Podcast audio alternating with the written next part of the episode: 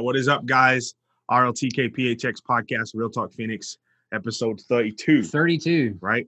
We've been having some uh really great podcasts the past couple weeks, I feel like. Yeah. And I'm super excited for today's podcast. Uh, as you guys know, there's a lot of stuff going on in our world right now. Um, a lot of different uh, conversations about Mhm. uh, local law enforcement and about uh, their interactions with people and all those different types of things. And so uh, today we wanted to really hear from somebody that lives in that world and in that Yeah. space, um, and and kind of get their perspective on what what that's like Yeah. and um, how they see that working out and what's the Mm. future of all those types of things look like. Me in particular, as a as a uh, a young black man, I call myself young. Yeah. I'm excited about it because it's not every day that you get these opportunities. Yeah. And so uh so yeah, I wanted to introduce you to you guys my my friend Ben. yeah. So Ben, what's up? What's going on? What's up, my man? So, Chilling, yeah. chilling. Excited for the podcast. Yes, for sure. And so Jordan was introducing a little bit, but for those of you who are in audience and and you know me, I've got a lot of friends, and so I'm going to be careful. We're going to be careful if you're wondering why the screen is blacked out, uh, just for the sake of controversy, for the sake of um, you know protecting people's careers and Yep. things that may get dusted up. Yep. we decided to keep um, his identity concealed so that he could be 100% transparent. Um, we don't want you guys to think that, you know, on our podcast that we're trying to play any funny business or anything like that, or just give you one side as you've come to know we're conversationalists. Yep. And in that conversation, sometimes things can get out of balance. You start talking to people who always tell you the same things and, and who agree with you all the time or who uh, kind of line up with your viewpoints. And so we thought it would be cool uh, to have someone who was from law enforcement, but at the same time, a little background on my buddy Ben. We've been friends for a long time. Um, he's got a rich history of just serving and loving people. He's not just a, a, a dude out here who, you know, joined the law enforcement because he wanted to carry a gun around and control people. Like, he's a really great dude, but I don't want to get into too much of his story. I want to let him do that himself. So, Ben, why don't you take it away, man? Uh, share with our audience maybe a little bit about your story, whatever you feel like sharing, and then kind of explain to them um, what got you into law enforcement. So I will start off by saying I really didn't want to get into law enforcement uh, in the beginning. in fact, uh, when I was a kid, I remember just hating cops. Mm, Like I, I'm such a hip hop dude. And so like I just I grew up with that culture, right? And it's like F the police and, and all that kind of stuff. That was the music that I grew up on. And I didn't know anybody that was a police officer. oh, wow. So that culture spoke louder to me than anything else because I didn't have a opposing viewpoint from that. So uh, you know, going through in, in high school, uh, you know, I, I became a Christian and was actually pursuing uh, a role in ministry. Uh, so I was actually licensed as a minister when I was 17 Yep. and went to Bible college to uh, really kind of uh, pursue the educational side of that.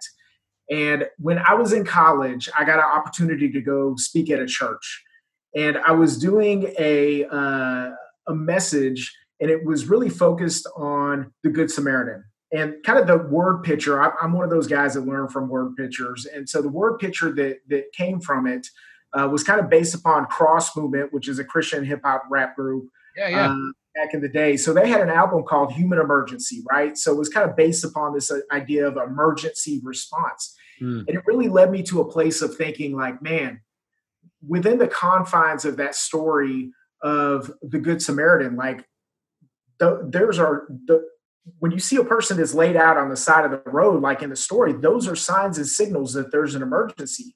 And in Mm. the same way, a police car has those lights and sirens. Those are signs and signals that an emergency is going. But Mm. the question is, do we yield to that emergency like we're supposed to do legally? We're supposed to move to the right. Um, do we yield to that emergency or do we just keep on going? Wow. And so at the conclusion of that message, I got approached by a guy who came up to me and was like, if you want to see a human emergency, you come ride with me. wow. And I'm like, I don't I don't really know who this dude is. Like that was my first time to ever meet him. So that was like his first opening statement to me. uh, he's like, man, come, I, you know, I'm a police officer. Come ride with me. And I'm like, well, I don't really, I'm thinking, I don't really like cops, but, you know, maybe we'll get some free donuts. Dang. Uh, you know, like we'll, we'll just ride around and, you know, I'll watch him write people tickets and, you know, ruin their lives because that's what cops do. Uh, that was my mentality of it.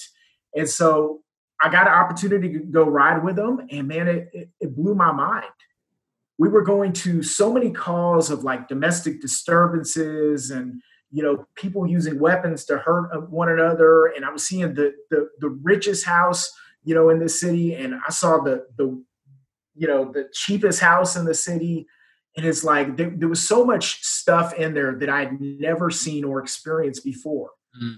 And I remember being in that patrol car and God said, when I called you to ministry, when I called you to helping people, this is what I was talking about. Wow. So it was and that so, clear to you. Yeah, that and, and that honestly was a difficult road to walk in that regard because it was like I, I grew up hating them, and now it's like, and now I'm supposed to be one. no, you be one. yeah. So, wow. from the law enforcement perspective, that's kind of how I, I started down that road. Um, you know, I, I, got an opportunity to, to meet some additional police officers, and I rode with about four, five different police departments. Uh, just you know, sitting in, in, the front seat, just talking to officers and learning about what that looked like. Mm. Um, I, I, put in an application at one department in the Dallas Fort Worth area, and I got hired, and I've been there 15 years. Wow, so what were some of those comp like you're saying, you know, some broad things about things that you were seeing, but does anything really kind of stick out in that time when you were mm. exploring that really, really solidified it? Or was it just a culmination of everything, like as you went on and had conversations? Man, that, there there was so many things that were both good and bad mm. uh, that I experienced, you know, while I was finishing my school. So that that whole call into law enforcement probably happened maybe my my sophomore year of college.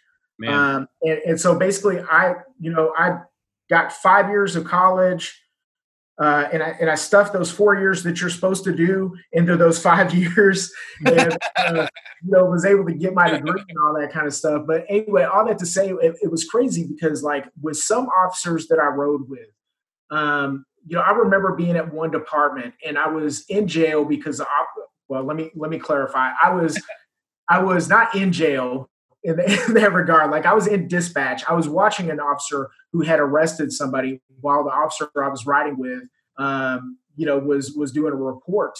And I was just watching the closed circuit TV, and uh, they brought in this individual who was probably a 19, 20 year old kid that got arrested for shoplifting and um, man, th- this kid was running his mouth. Yeah. And the officer that was dealing with him basically grabbed him at the neck and lifted him off of this off of his chair.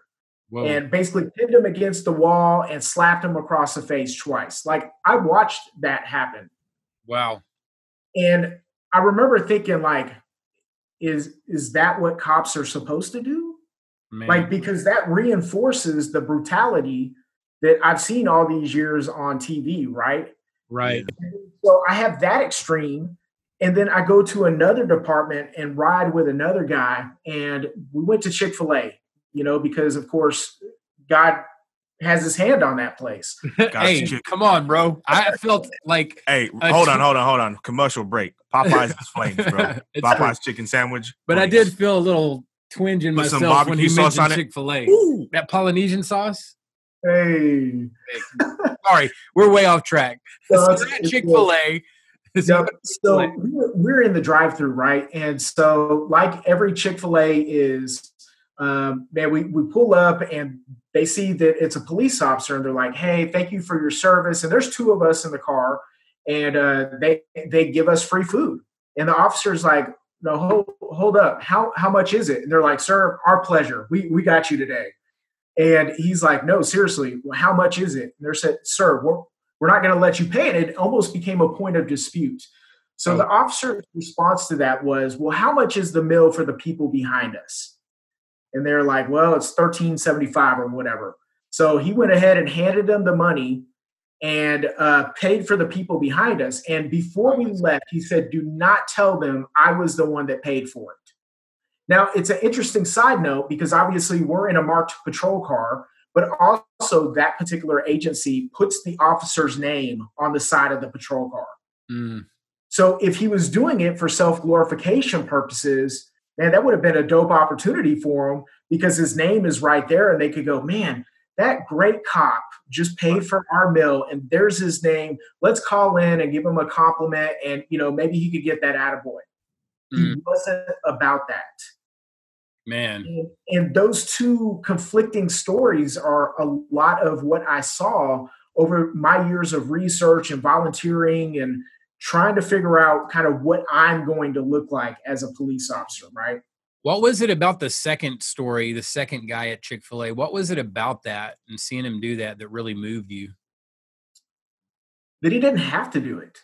Mm. Um, I, I, think for, for me, yeah, like good thoughts that were going through my head was like, what if the people behind us had felony warrants out for their arrest? Wow. And he just straight up paid for their food without knowing any any information about them.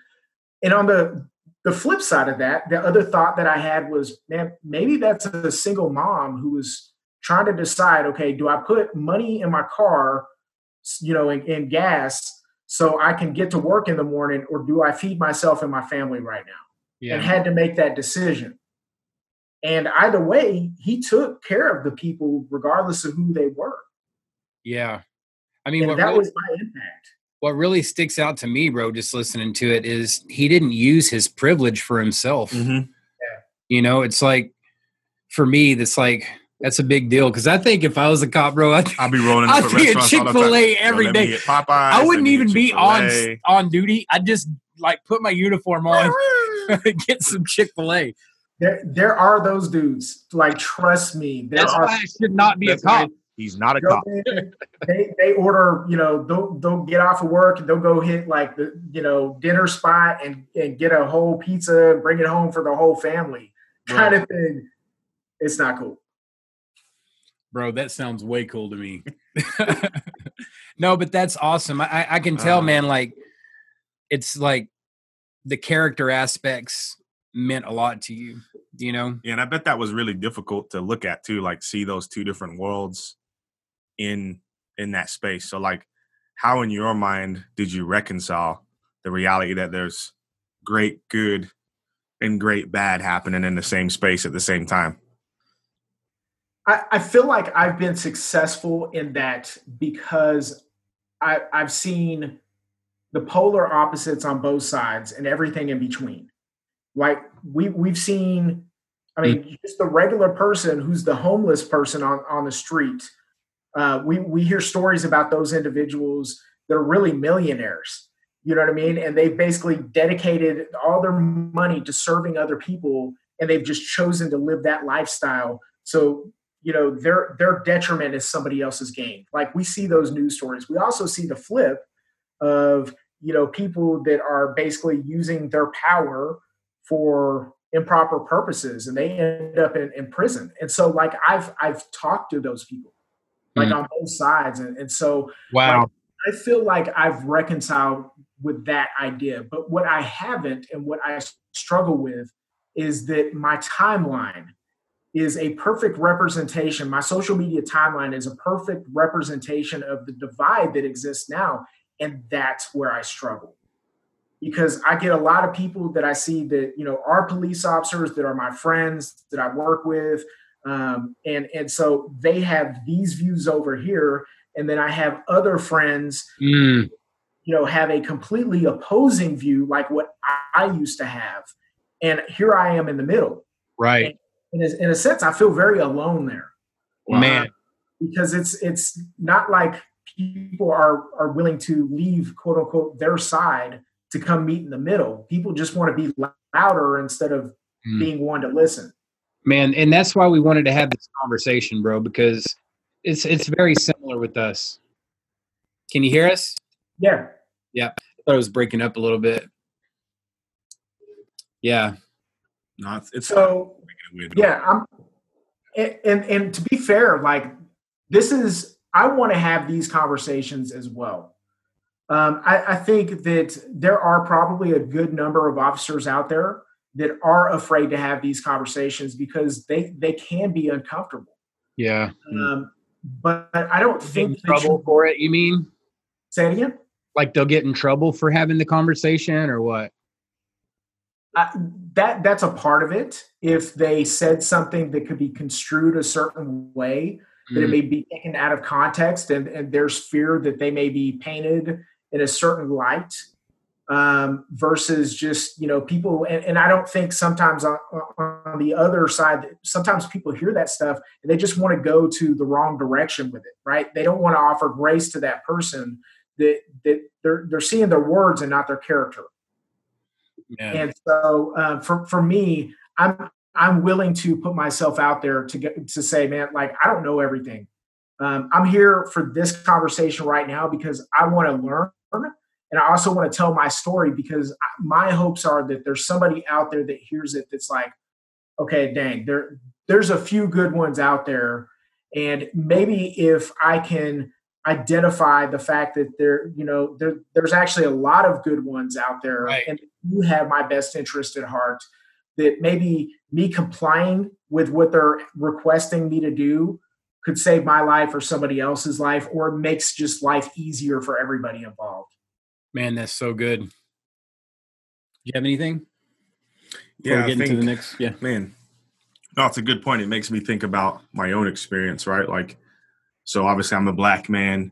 I'm six foot three. I have a beard, right? I'm, you know, a biggish build, so I can be a person that appears intimidating based on what we find intimidating in, in our society, right? And so there are things that I intentionally do um, when engaging with a police officer for any reason, if I get pulled over or whatever else, to make sure I come off as unintimidating as possible. Now, whether that's right or wrong, I'm not trying to determine that. What I am trying to say is, like you're saying, and I think it's the end goal, right? Like, the end of the day, more important to me than anything else is going home to my wife and kids, right? Right. And so I'm gonna I'm gonna engage in situations and circumstances that could potentially be dangerous for me or for somebody else in a in a way that de-escalates that thing as quickly as possible.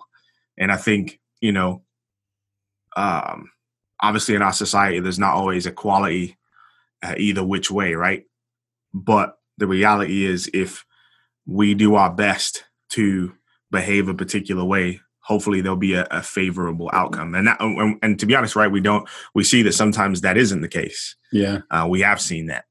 But um yeah i think that's i just think that's important like what yeah. you're saying. And I, and I think if i can interject man that oh, go ahead. the reality is is that there are so many similarities between you and I in the sense that like when when I hit the streets I am mindful of how I'm dealing with the public. Mm. I try to de-escalate situations because I don't want things to go south as well. Right. I want to go to my family and you know I've I've got a wife of you know 17 years and uh, you know, basically like I've got two kids that are that are young, eight and ten. You know, so like I'm I'm the same way that I'm careful with with what I'm doing because I'm not out there just trying to alarm people. I'm out there trying to help the public. Yeah, it's good, man. So good.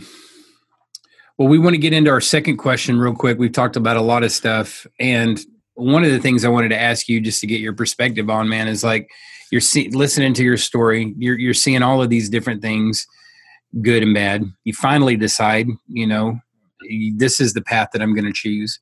And so I guess my question would be what is the primary role of a police officer? Like what have you learned? What do you think? What's your opinion on the matter? So I would say uh, if I could use three words, serve and protect, right? Like that's kind of the motto you see on uh, badges, patrol cars, you know, on TV, all that kind of stuff. And obviously, there's a lot of things that stem off of that idea of serving and protecting.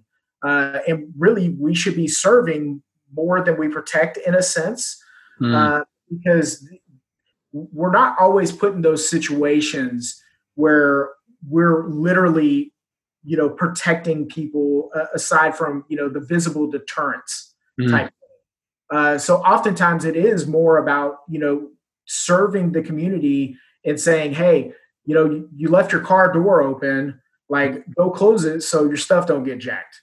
Right. And, and so I, I, feel like there's a lot more of, of that service that's supposed to be kind of a, a, a foundation within that.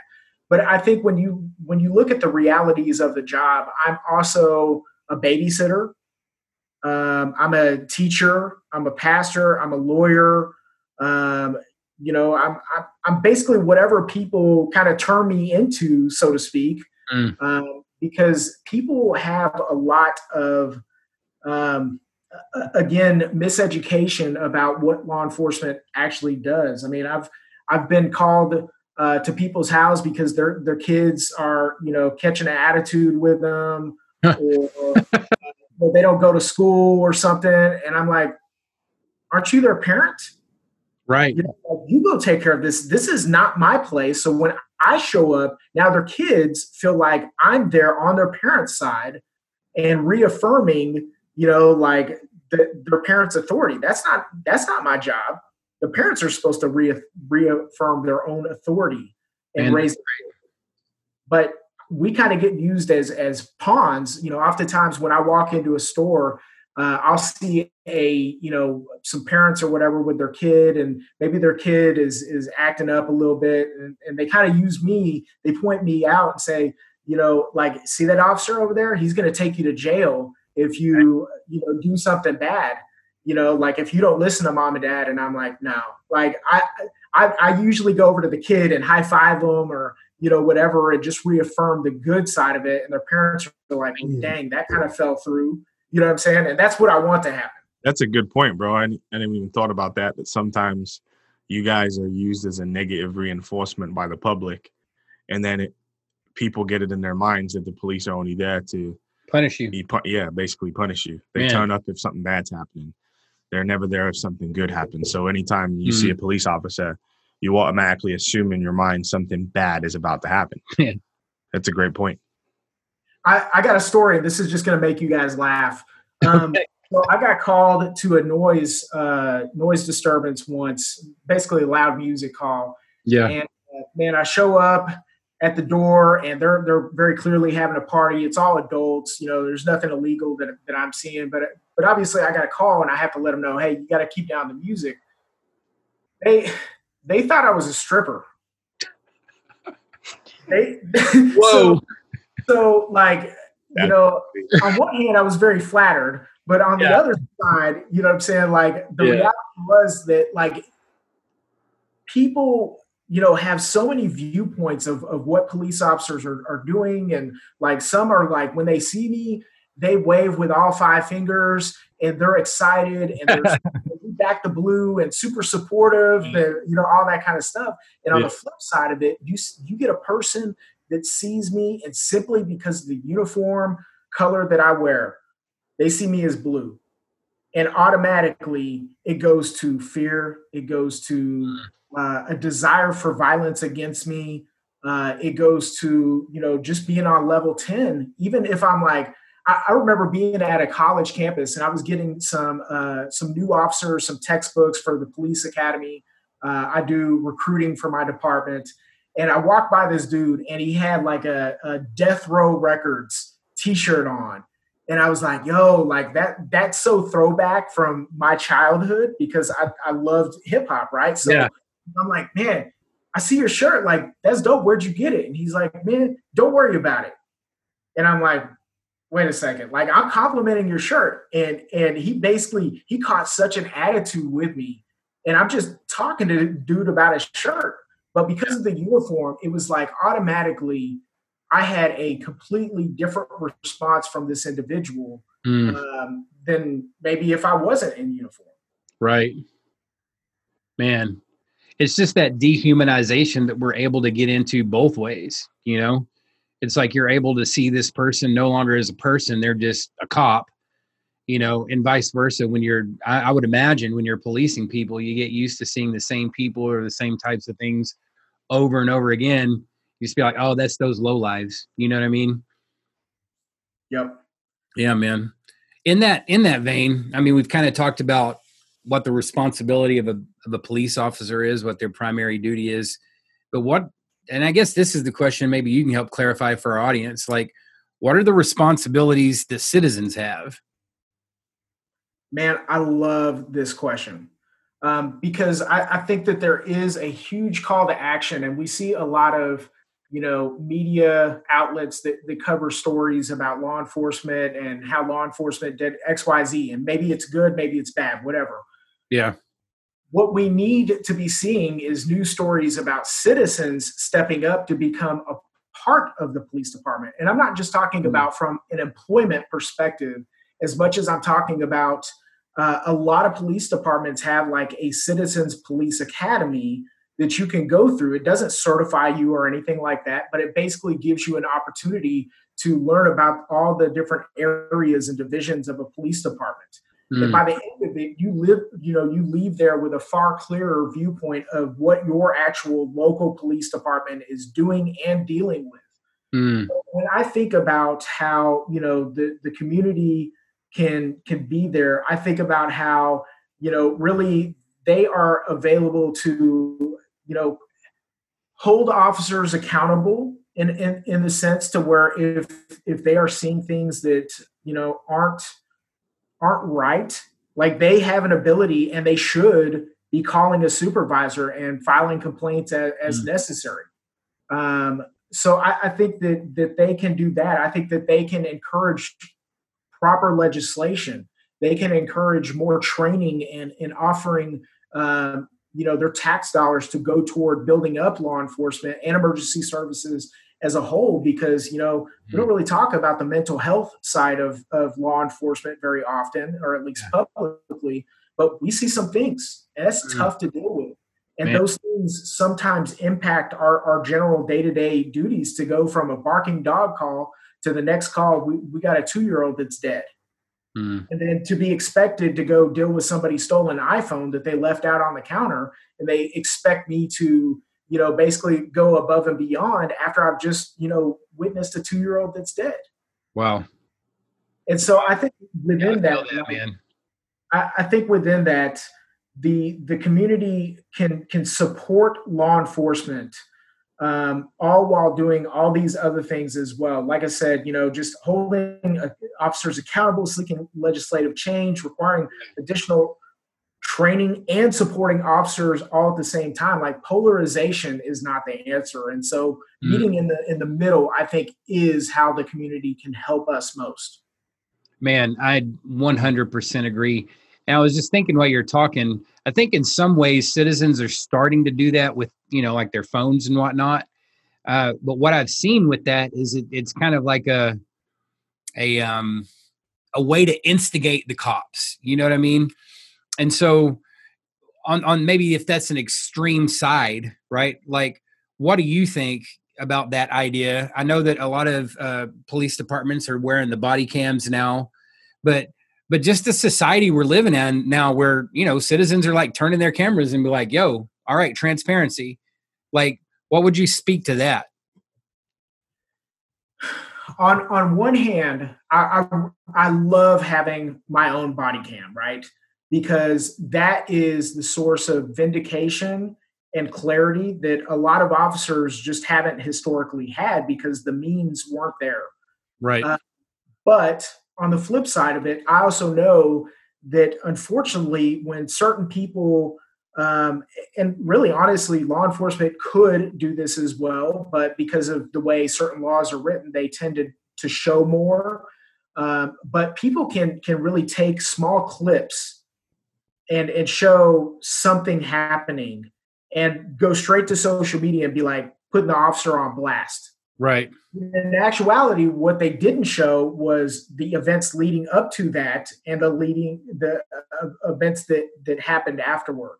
Mm. And so it's very easy for us to allow a one-sided, you know, projection through video to communicate something and then people kind of create their own yeah. narrative yeah from it Um, and and like I said, to to be on on this the straight and narrow, I think that police departments could do that as well. You know mm-hmm. what I mean? Like there there's that side where they have uh, their their city to protect, you know, and so there's kind of like, hey, we, we need to be mindful of this, but you really shouldn't be, right? Like but you there's there's again a lot of nuances in there that you have to consider of not releasing too much information if it may negatively impact a criminal investigation that's active because um, mm. you know there's there's a lot that goes into these things mm. yeah and sometimes when things get released on social media before it ever has a chance to go to a court you know sometimes i think like man how can anyone ever get a fair trial when basically they've seen you know video and who knows what's happened to videos you know what i mean but like basically we've already seen the events unfold at least parts of them and so the public's mind is kind of already made up and so in some regard i see that as a good thing but also i see it as a possible li- liability for for good legislation to happen you know like when something happens or say legislation for good you know, like when it comes to a court, for them to be able to handle the case in a fair way. You know what I mean? Yeah.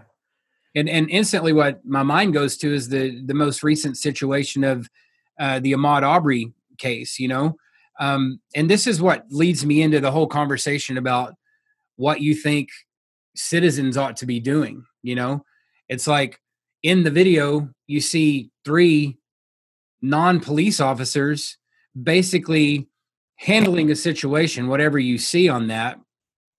And so, in that regard, it's like the cops didn't get to do their job because, you know what I mean? And so, so what would you say to something like that? So, you know, I, I don't feel it's appropriate, and this this is not coming from a place of fear. Right. Um, I'm not scared to talk about the cases, but I think in in the sense of respect of or understanding that I wasn't there. Mm. Um, I don't know all the facts because you know, and, and I think it's important for me to communicate this too. When it when it comes from a police officer shooting, and I and I realize the case that you're referring to does not specifically involve a on duty police officer using deadly force. Right. But if I at work were to get involved in a shooting uh, basically, what's going to happen is my department's going to do an investigation. The county that, that I'm in will do an investigation.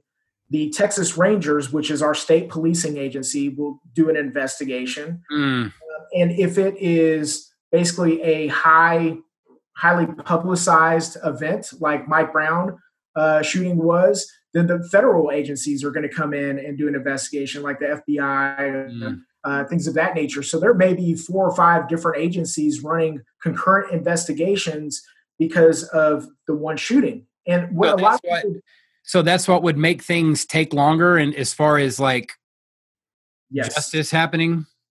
Yes. Because I, I think that's how most people are or at least some of the people I talk to, they're like, God, if this had been a white person, it would have been handled like in two weeks. It's taken all this time and no one's done anything. So they kind of feel like, see, they're just trying to sweep it under the rug.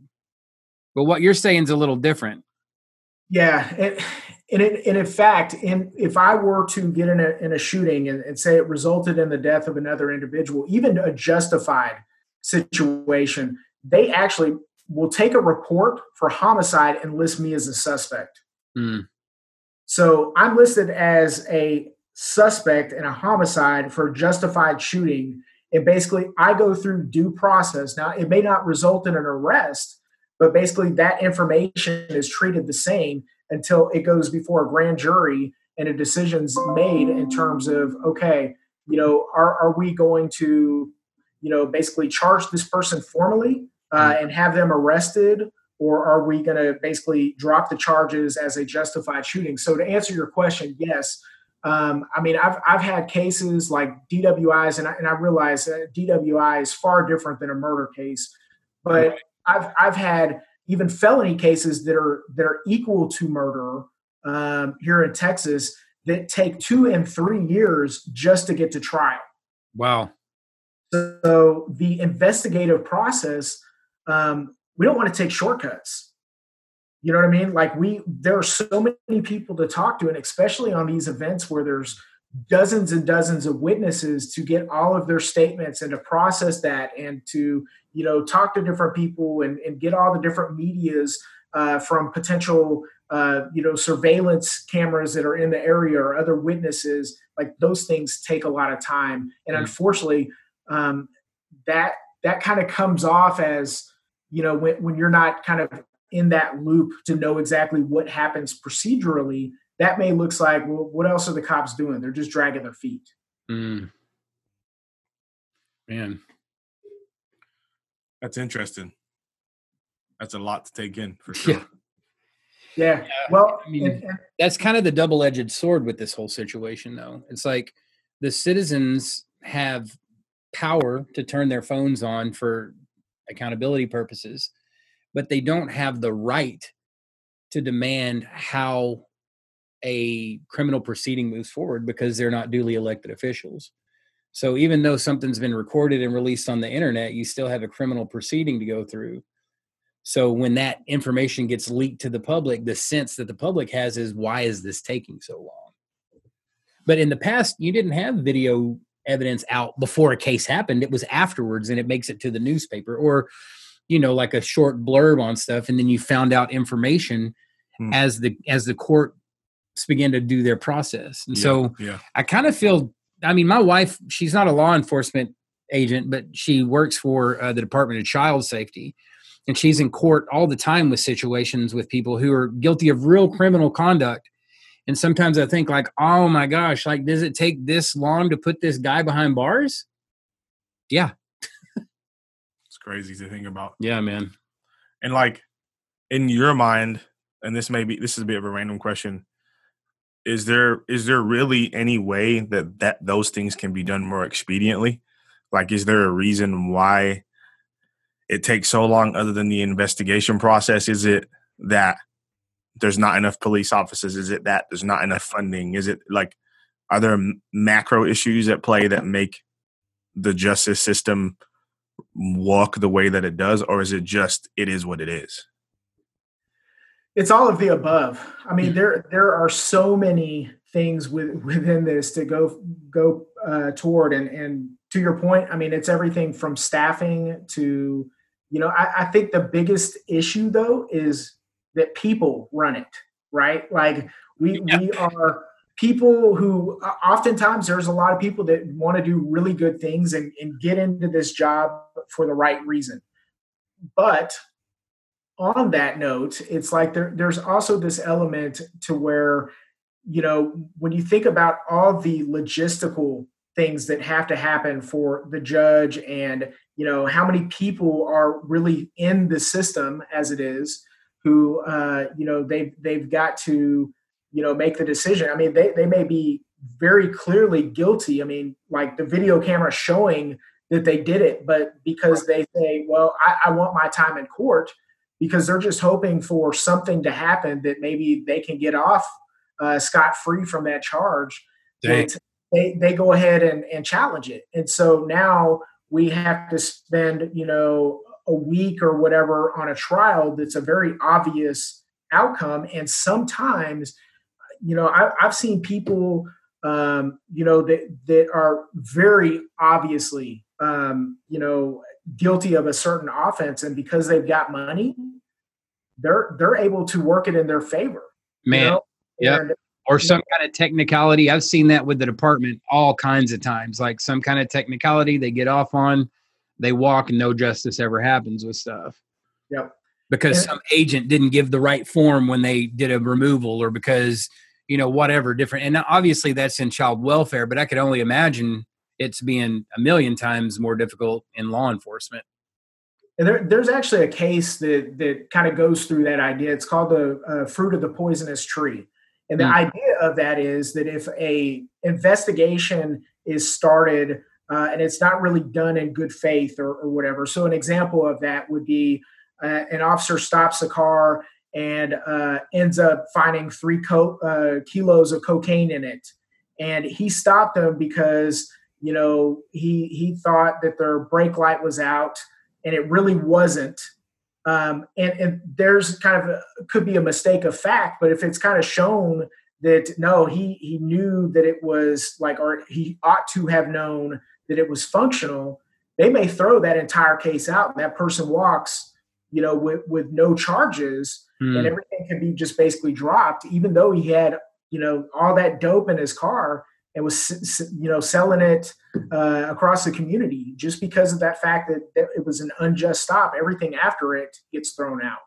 Man. Yeah and then on the flip side which once you said and this is something we've been pointing to quite commonly in our conversations right now a lot of these things like you know everybody talks about racism sexism those different types of things but those things are secondary issues. The primary issue is that people are greedy and they want power.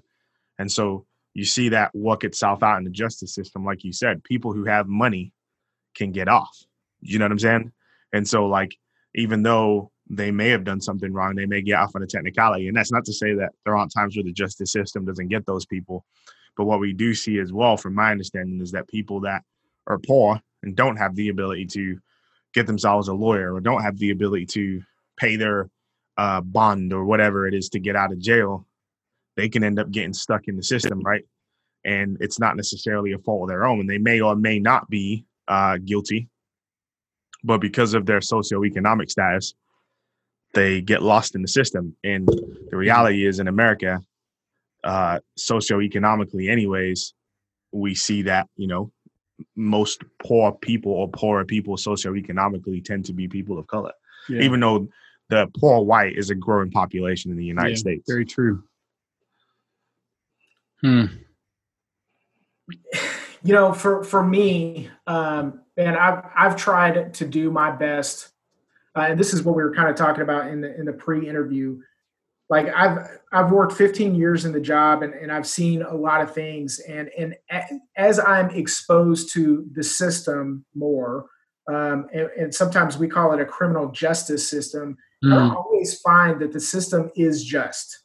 Mm and, and, that's because again it's dealing with people and everybody's got their their own nuances and their own experiences that they've gone through.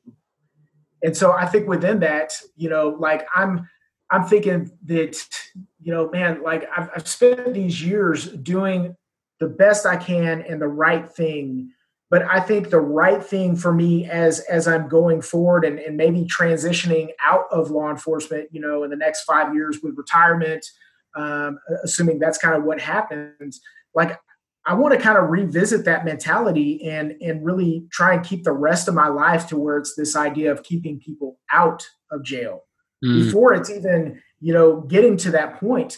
And I think there there are so many things that you know we could be doing as a society to try to um, you know really challenge these perceptions and uh, give people a, a lot more um, opportunity to stay out of jail and, and have a sense of education and know what their rights are and to be able to, to have the opportunity to because that impacts their not only them but their entire family and their entire community as a whole.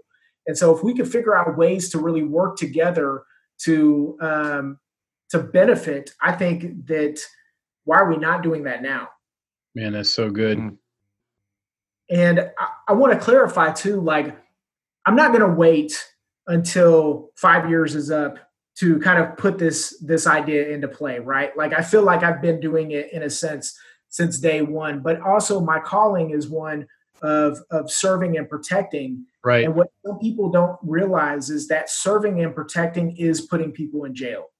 Hmm. And it's separating the people that want to devour innocent people for their own benefit and so I don't want to like demonize this idea of putting people in jail as like a bad thing because there are people that deserve to go to jail for forever. Right. Um, in my mind. But at the flip side of it, like if there are people that we can help salvage through education and, and substance abuse prevention training, um, you know, and, and kind of addiction and recovery specialties type thing, like let's do those things let, let's put some money toward that to where we don't have to put money toward prisons. Mm. That's Man, that's so good. And that really kind of leads into the next question.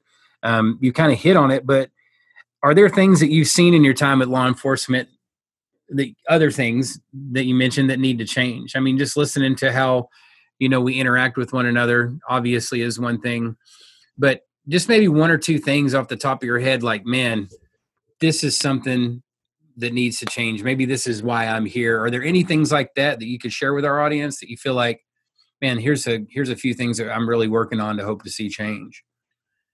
I, I think the the the number one thing for me is, and, and I referred to it earlier, is kind of the mental health side of things. Mm. I mean, the health of the officers. Yes. Yes.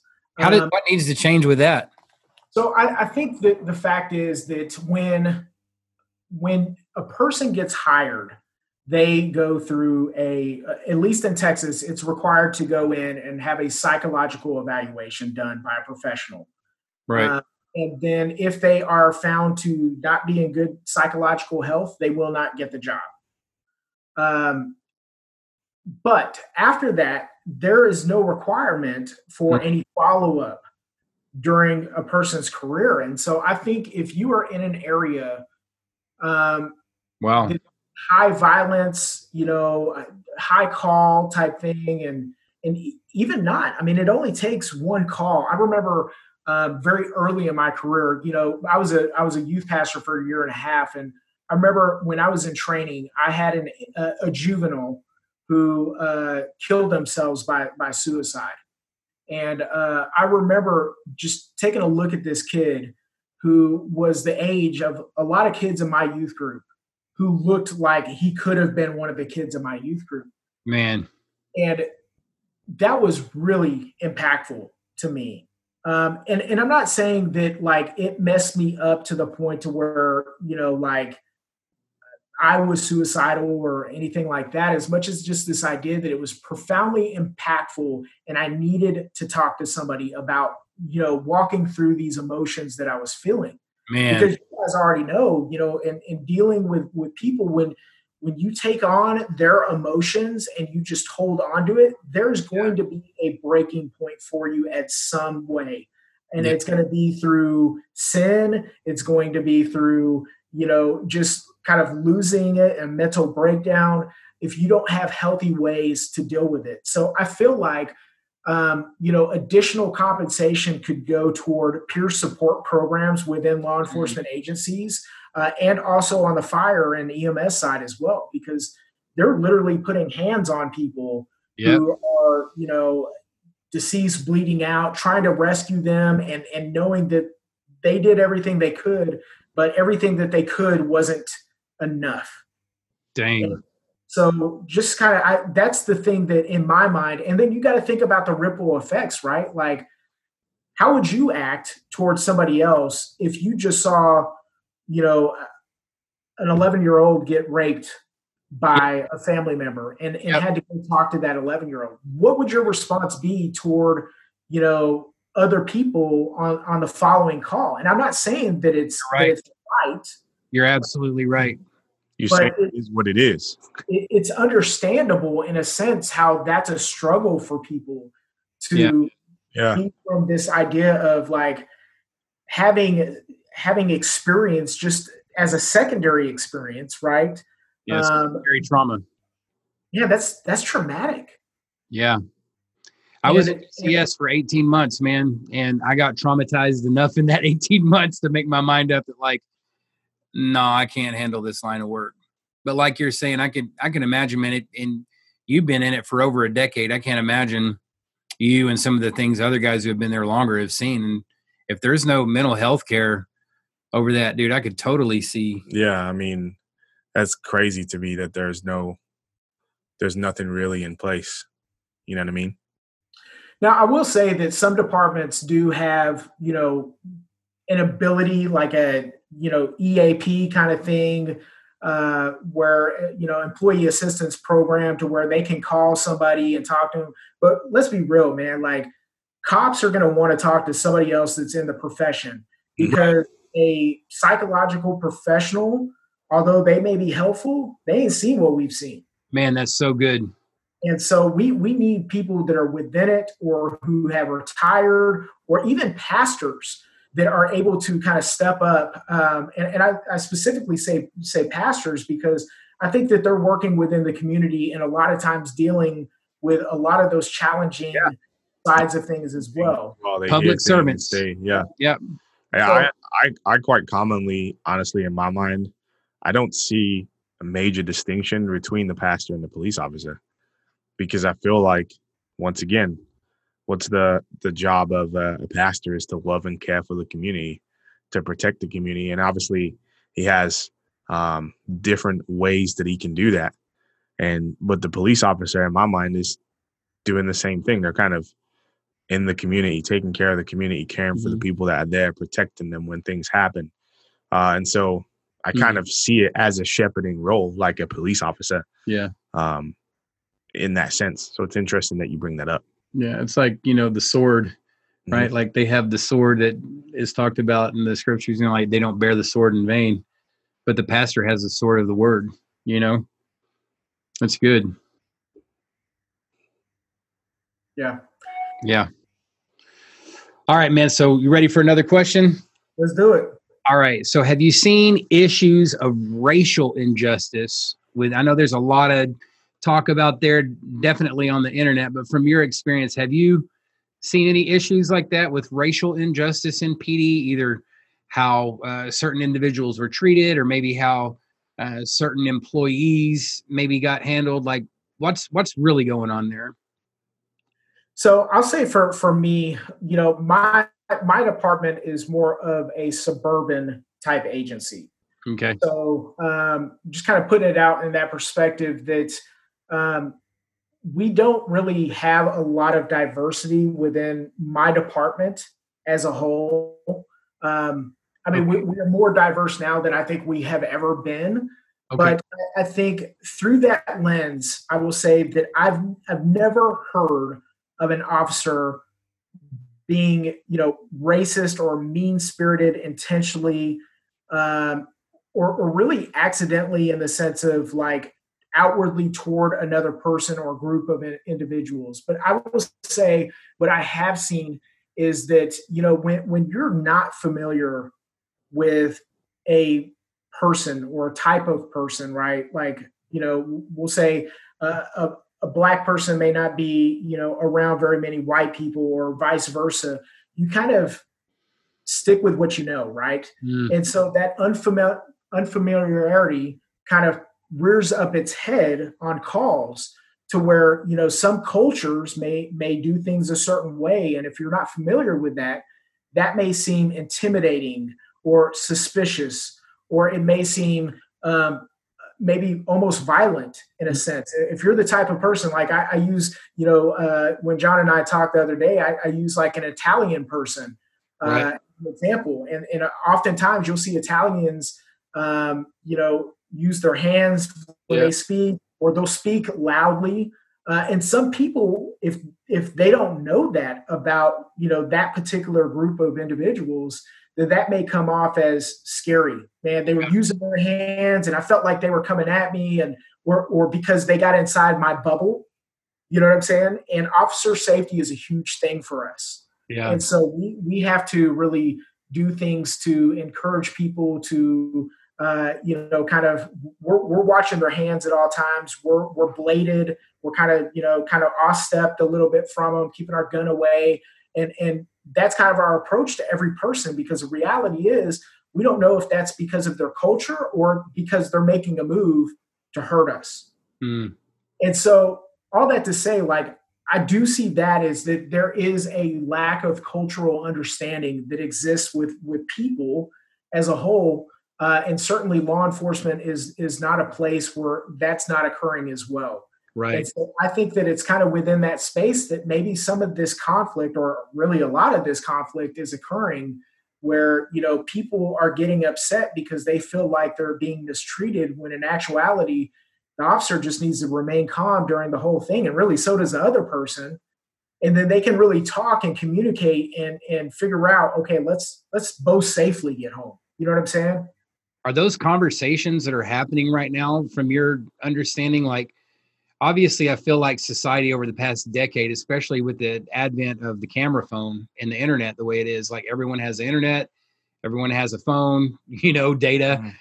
and so like are you seeing that like that's because of the era that we're in that law enforcement is having these conversations internally like hey guys we need to get better or like what are you seeing on that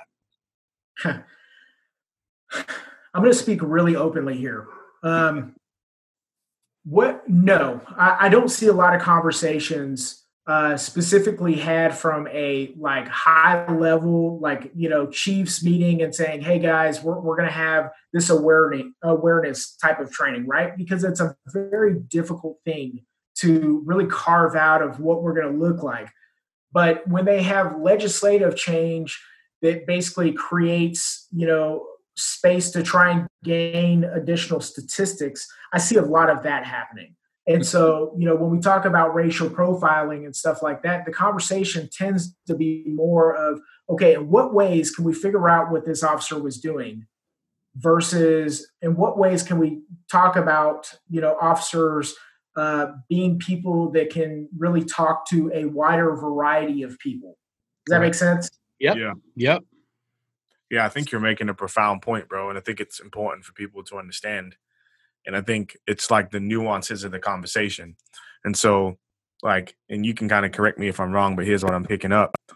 In the, in this kind of conversation, what can happen is you have two people who don't understand each other, right? Their their cultures clash and the way that they're talking to each other communicate different things according to how they're interpreting it.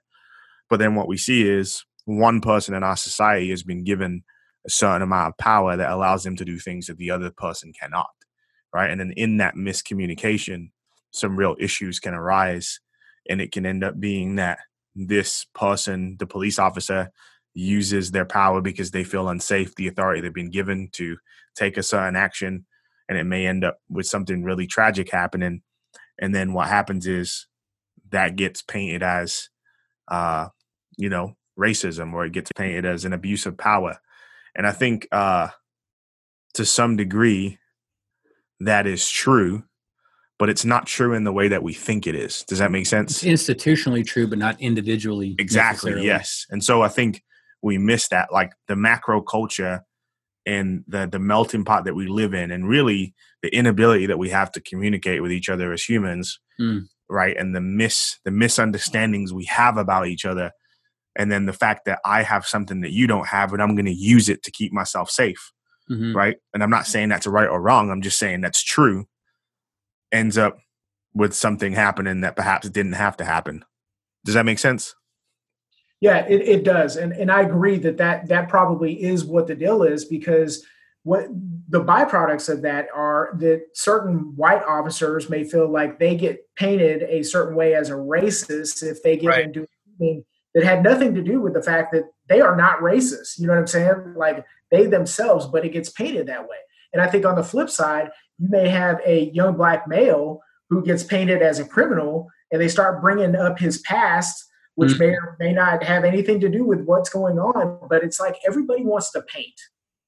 Yeah, you know great. It's like all we want to do is is paint to to match the agenda that we feel is most appropriate um, and, and while that is very much human nature, it's not always the right thing. And I think we have to be far more open minded with the nuances that exist to say, well, that cop may not be racist. And, and maybe even though I do have this video of, of this happening, maybe I shouldn't share it. Maybe I should only share it with the police department mm. or like there there's so many things and everybody has to make their their own decision. I mean you know everybody's responsible for their own.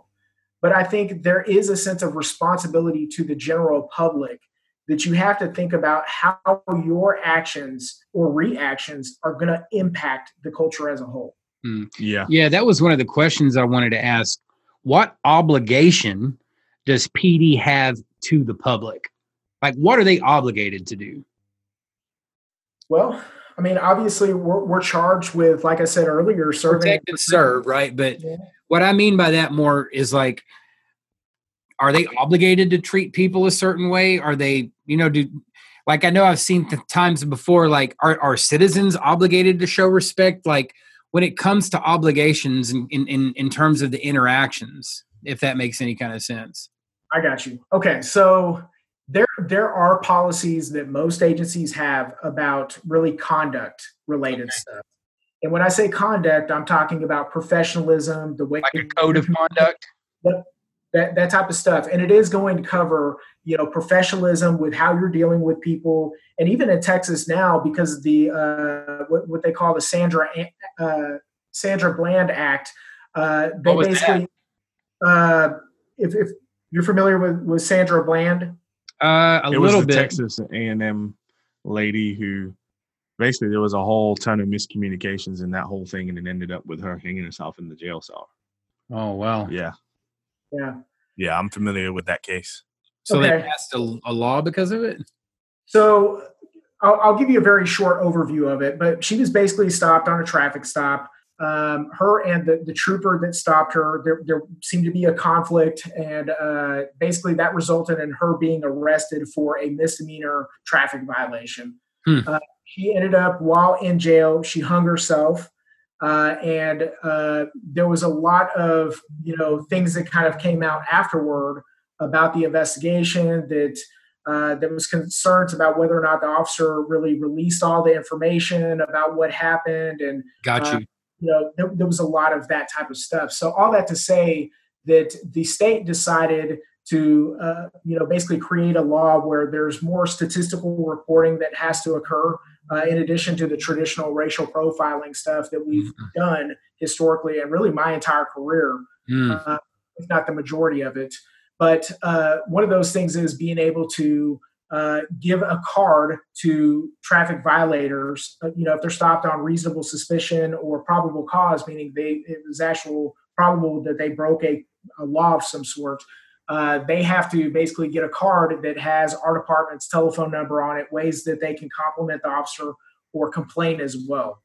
So, uh, to, to your point, yeah, I mean, agencies do adopt this idea of, you know, communication, and that's something that they are trying to they are trying to fix problems, and I think that that's right. That's the view that the citizens have is like, you know, you guys are just going about business as usual while people are getting gunned down out here in the streets and y'all don't give a dang about reforming your ways, you know? And and and but at the same time I'm like, bro, these cops didn't get hired to be mentors and social workers. And that's what I meant by what obligation does PD have to the citizens? Like, do I got to be this kid's social worker? Do I got to, you know, like I'm not their parent. That's kind of what you were hitting on earlier. And to me, sometimes I feel like, man, we sure are putting a lot of burden on cops to be all these things and not just a cop. that's that's a tough reality of it. Uh, because mm-hmm. yeah, you're you're right. I mean, it's it's everything from people expecting us to like. I, I always laugh. Um, there there are people that are like, well, you know, this this robbery suspect that you know held a gun and shot two people. Why couldn't you have just shot the gun out of his hand? You know what I'm saying? And it's like it doesn't work that way. Come on, Hawkeye. You know what I'm saying? Like, as, like as, much as we're trained, aren't you guys like basically part the Avengers? Yeah, like as as superhero ish as I am, yeah. you know what I'm saying? That that stuff is is not the reality. Yeah. And so I, I think yeah, there there's a lot of focus from the community to, you know, you have all these different opinions about what we should be doing and, and all that kind of stuff. And all we're going to do is the best that we can uh, with the information that we have and that's known at the time. Man, that's so good. Hmm. So, a couple more questions, man. Um, and I know you hit on this a little bit earlier concerning uh, where your police department is located. And uh, just wanted to kind of get your opinion on this. Do you feel like there are efforts being made to di- diversify the police force? Like are i know you said that you, you kind of have some recruitment duties. Like what are some of the things that are coming down either through policy or just things that you're hearing like hey let's work on diversity is that is a lot of stuff like that conversations happening or, or what's going on there it, it is but again it's a interesting conversation to have right because the idea is not like hey, go hire a bunch of black guys to go be cops, or go, you know, hire a bunch of Asian males. You know, like that, that's not the conversation. That should never be the conversation. Mm. The conversation should always be let's hire the most qualified person for the job. Um, but I think within that, where you're going to recruit is an important element within that. Mm-hmm. And I think about how um, you know what what recruiting should look like. And when when I say that, I'm thinking about you know it's like when you go to a barber shop, right? Like right. I, I'm talking about like not just a haircut place where it's very uh, surface conversation, but I'm talking about the barber shop where you go in and you spend time within you know a community of people and they're all razzing each other and you know everybody yeah. knows each other and it's like it's real talk you know what i'm saying mm-hmm. and so I, I think that that's how recruiting needs to be is that when i go to the you know these events and all that kind of stuff like i'm ben i'm not officer so and so i'm just myself and i have interest and, and i'm a person outside of the uniform and I, I, think about how people can use their, their talents and their gifts to bring that into the law enforcement realm versus us trying to just duplicate a bunch of cops. Like, I don't think today's generation is interested in just becoming a robot. Mm. I'm not interested in hiring robots either. So I think within that, yeah, like I, I would love to to diversify uh, my department more to really look like how the United States look, you know what I'm saying? With different yeah. religions and, and different um, races and ethnicities and things of that nature that that make us more approachable because there are certain cultures that don't want to talk to a certain officer. Right. You know, there are cultures that don't want to talk to a female officer. They want to talk to a male, or they don't want to talk to a white officer. They want to talk to a Hispanic one, uh, one that speaks their, their language, understands their cultures. And so, why are we not trying to recruit more in different circles? And so, yeah, there's there's definitely drives to to do that, but I want to do it in the right way. Like I don't want to just do it because I felt like, oh, this policy is written and it says I must diversify. Like it's it's not right. Yeah, do it not doing it to be political, but doing it yeah. because it's the right thing. Yeah. That's so, good. That's really good. That's my heart with it. Um, and if I could talk too, man, it, it's important for me to to really go into the challenge of becoming a police officer because I think a lot of people don't understand the work that goes into it and that, you know, depending yeah. on where you're at, it's anywhere from a four month process. I, am just talking about the hiring process. I'm not talking training. Mm. It's four so is that what is that the stuff you mean by like what are the things that are challenging for police officers? Yeah, and, and, and this is this is the, the, the challenge that we have in hiring people. Mm. Uh, is is that when when you lose your job, you're looking for a job like yesterday, right? Right. a family to take care of. You can't wait six months to to get a job or a year in some places, especially in the Northeast. Right. Uh, so with, with, us, you know, there's a basic application that you do, uh, and and if you meet the minimum requirements, basically of each step, you pass and you move on to the next. If for some reason you don't, you're done with the process and you have to reapply at a later date. Right. So the steps are like our our application is very basic, but we have a personal history statement that's 39 pages long. Wow. Wow. And it's it's asking lifetime questions, you know, about criminal activity, drug use. So if you smoke weed in, in you know middle school, you're going to have to talk about it to us uh, job history for 10 years, every address you've lived at for 10 years. We're checking records to make sure that you didn't get in trouble with any of those things.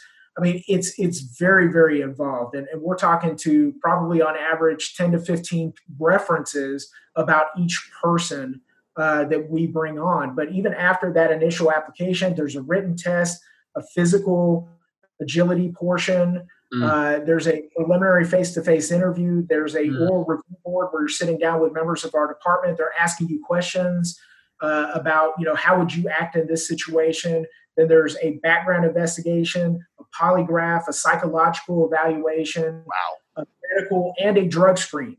And so this process, again, depending on like, man, it's it's work. Yeah. And so a lot of people don't want to do all that. Mm. And so when you have a demonization of law enforcement through culture or you know whatever you know happen to where you see it, police as like the enemy like you're not interested. And even if you were starting to get interested that process is very challenging. Mm. yeah, it's going to weed a lot of people out. Yep and it does. And, and so for true.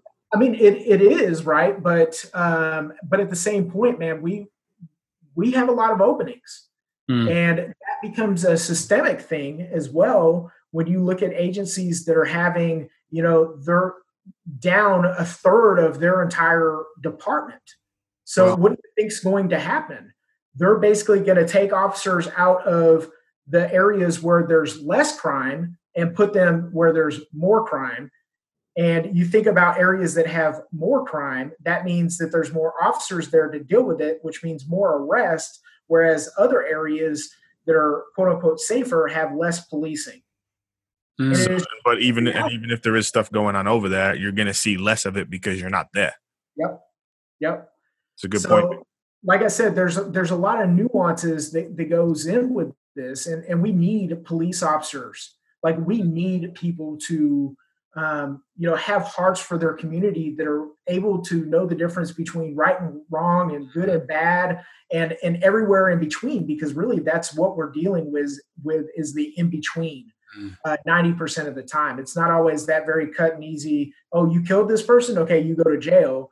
It's situations like you, you get a kid that you know had a single marijuana joint on him and he's never been in trouble in his life and he's got plans to go into the military in two weeks. But if you write him a ticket or take him to jail that ruins his opportunity to go into the military.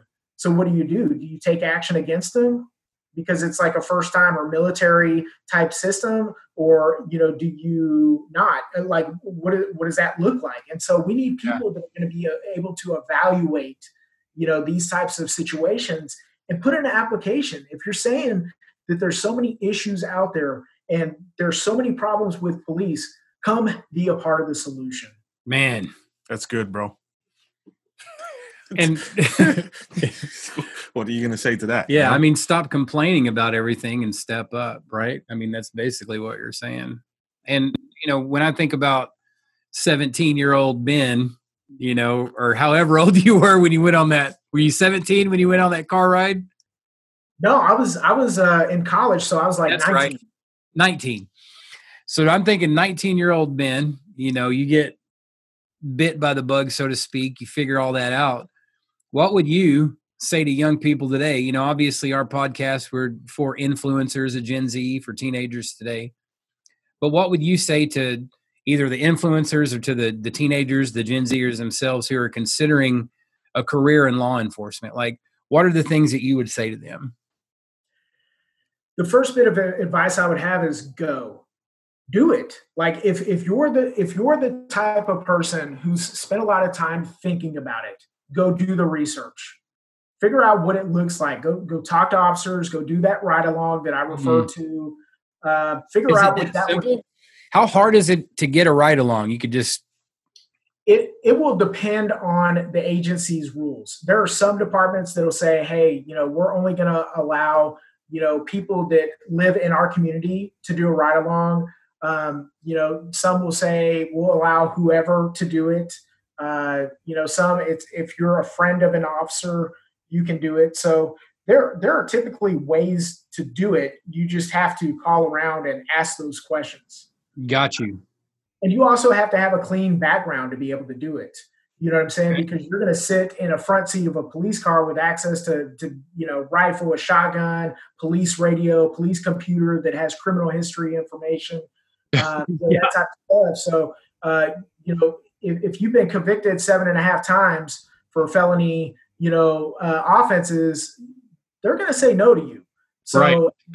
you an influencer in another way.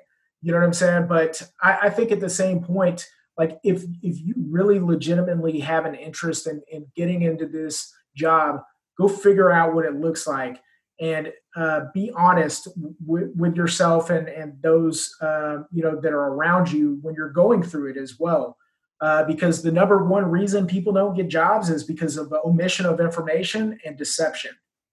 So it's just like in the regular world, man. Like people want jobs and they're willing to say whatever instead of just coming out there and being like, "Yeah, I smoke weed um, you know, 20 times type thing when I was growing up. And, you know, I've learned from it and I'm a better person. Like I would rather hire a person that's done weed 20 times than a person that, you know, is, is going to lie about things. Right. Uh, you know, even if they've done it like once or, you know, whatever. Like I've even had one, one person that told me they did smoke weed and, and then later found out that they didn't. Oh, wow they because they they felt like it would give them a heads up, so to speak, uh, because they they felt like that would make them uh, more like the rest of the applicants.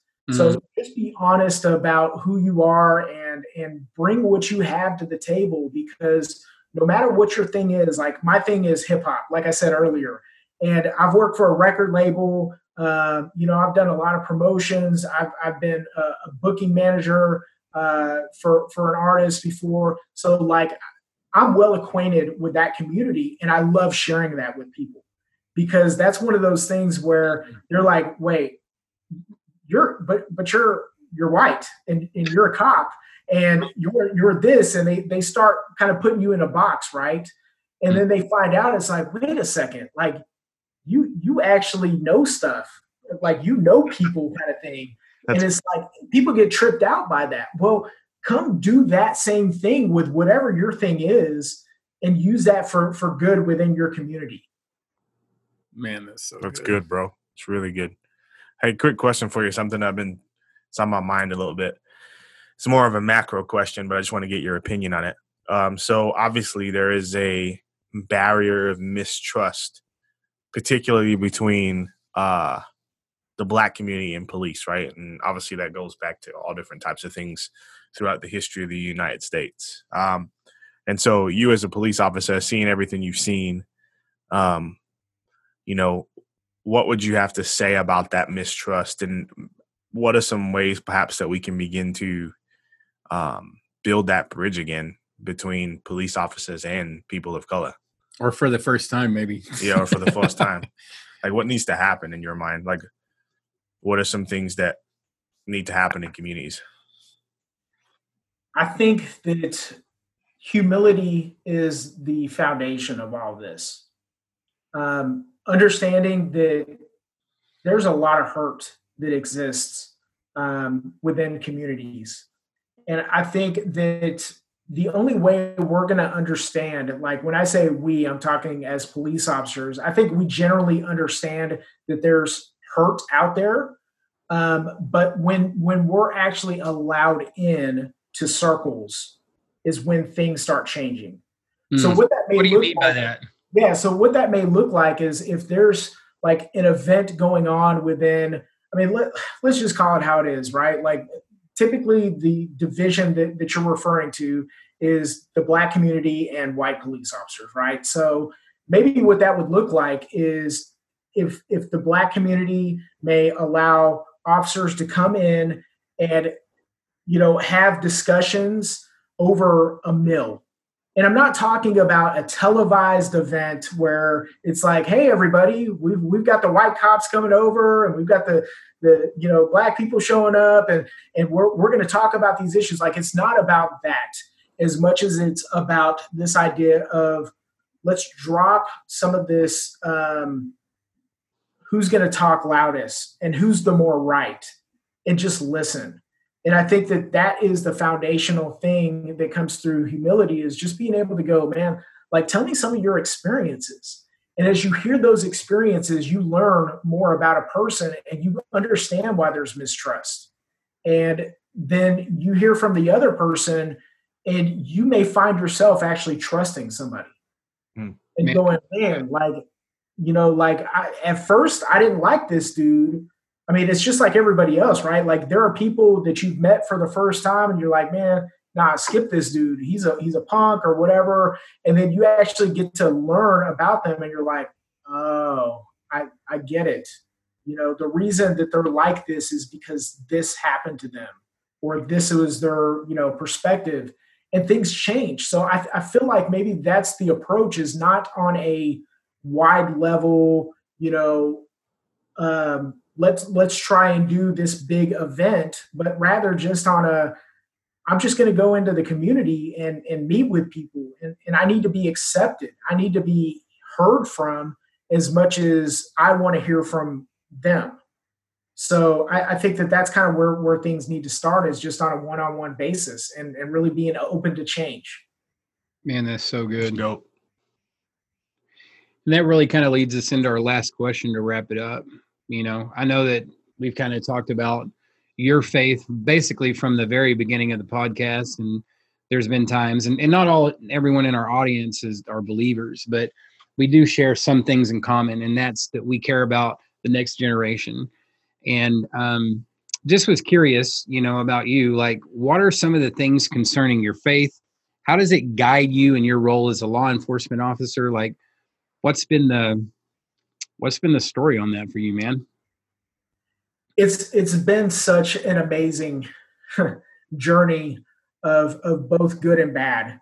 Uh, you know, throughout my career, when it when it comes to faith, um, when when I went to a Christian college and I saw what or I expected to see a lot of you know good people doing good things, I ended up seeing a lot of racism.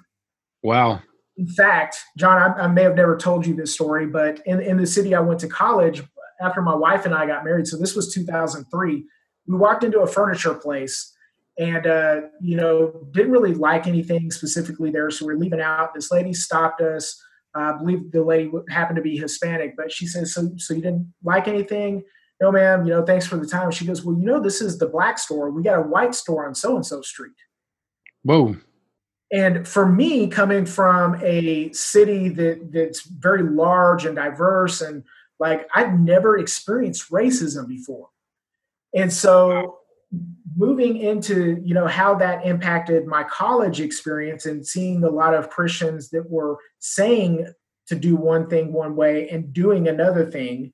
And then moving into law enforcement where I saw even more and worse things. Um, man, I found myself being isolated. Mm. And I found myself being really lonely. And wow looking for more, more, things to life even though I'm, I'm a believer and you know have worked as a youth pastor and all these types of things um, and it was a really dark period of, of my life and, and when i say dark i'm not talking about like i was going and doing you know shady stuff as much as this just idea of my identity like who am i what am i supposed to be doing who are other people can i trust people and so there was a lot of that going on. And so I think you know, as as I got to a point to where I, I changed roles from working in the patrol division to working in recruiting type stuff, and my per, perspective started to change a lot more because I was dealing with a different type of people. You know what I mean? Uh, and I was able to get back into church where historically I hadn't been to church in years uh, wow. at least consistently. And a big part of that was for no other reason but schedule, because mm. churches are very traditionally on Sunday morning, right? And right. What if what if you worked on Sunday morning? Then what? What what options do you have? Mm. And so for for me, like I've I've seen some amazing things, man. I, from from citizens have done amazing things toward other people, toward officers. Um, I've had the opportunity to do amazing things for for people uh, you know, just kind of under the radar without anybody knowing. And like, I love that I get the opportunity. Like I talked about that officer uh, at Ch- Chick Fil A type thing. Mm-hmm. Like I want to be that Chick Fil A cop. right. um, Two. but I, I want to be that guy that's out For there. Different reasons, though. yeah, yeah. But um, I, I want to be that guy that's out there, kind of doing, you know, buying the food for either the criminal or the single mom behind me yeah. Uh, and, and the only way I'm going to be able to do that is if I'm in a good, healthy place myself. And so I think my, my faith has navigated a lot of that, uh, you know, both with, I've had seasons of having a lot of questions, and mm-hmm. that's okay. And I think I've had seasons of a lot of growth, and I've had seasons where, and I just felt so broken. And I had people come alongside of me during those broken seasons where it's mm. like I learned that not all people are bad. And I needed that in my life. Like I needed somebody that I could be very transparent and real with to say, man, I'm, I'm struggling with this. Or whatever and they just show love and respect and it's like man that is the most powerful thing is love and yeah. when that actually you know hit my heart and i started getting involved in church again that started me serving again in, in church and, and working with with the youth and all that kind of stuff so i think all that to say like my, my faith has absolutely navigated me through both good and bad hmm. um, seasons of my life and you know as a christ follower I, I pray that my call right now as a police officer will be able to positively impact people that i deal with whether it's them in an emergency situation where they may lose their life or, or they've lost somebody. Um, on the flip side of, of that you know to the person that i arrest.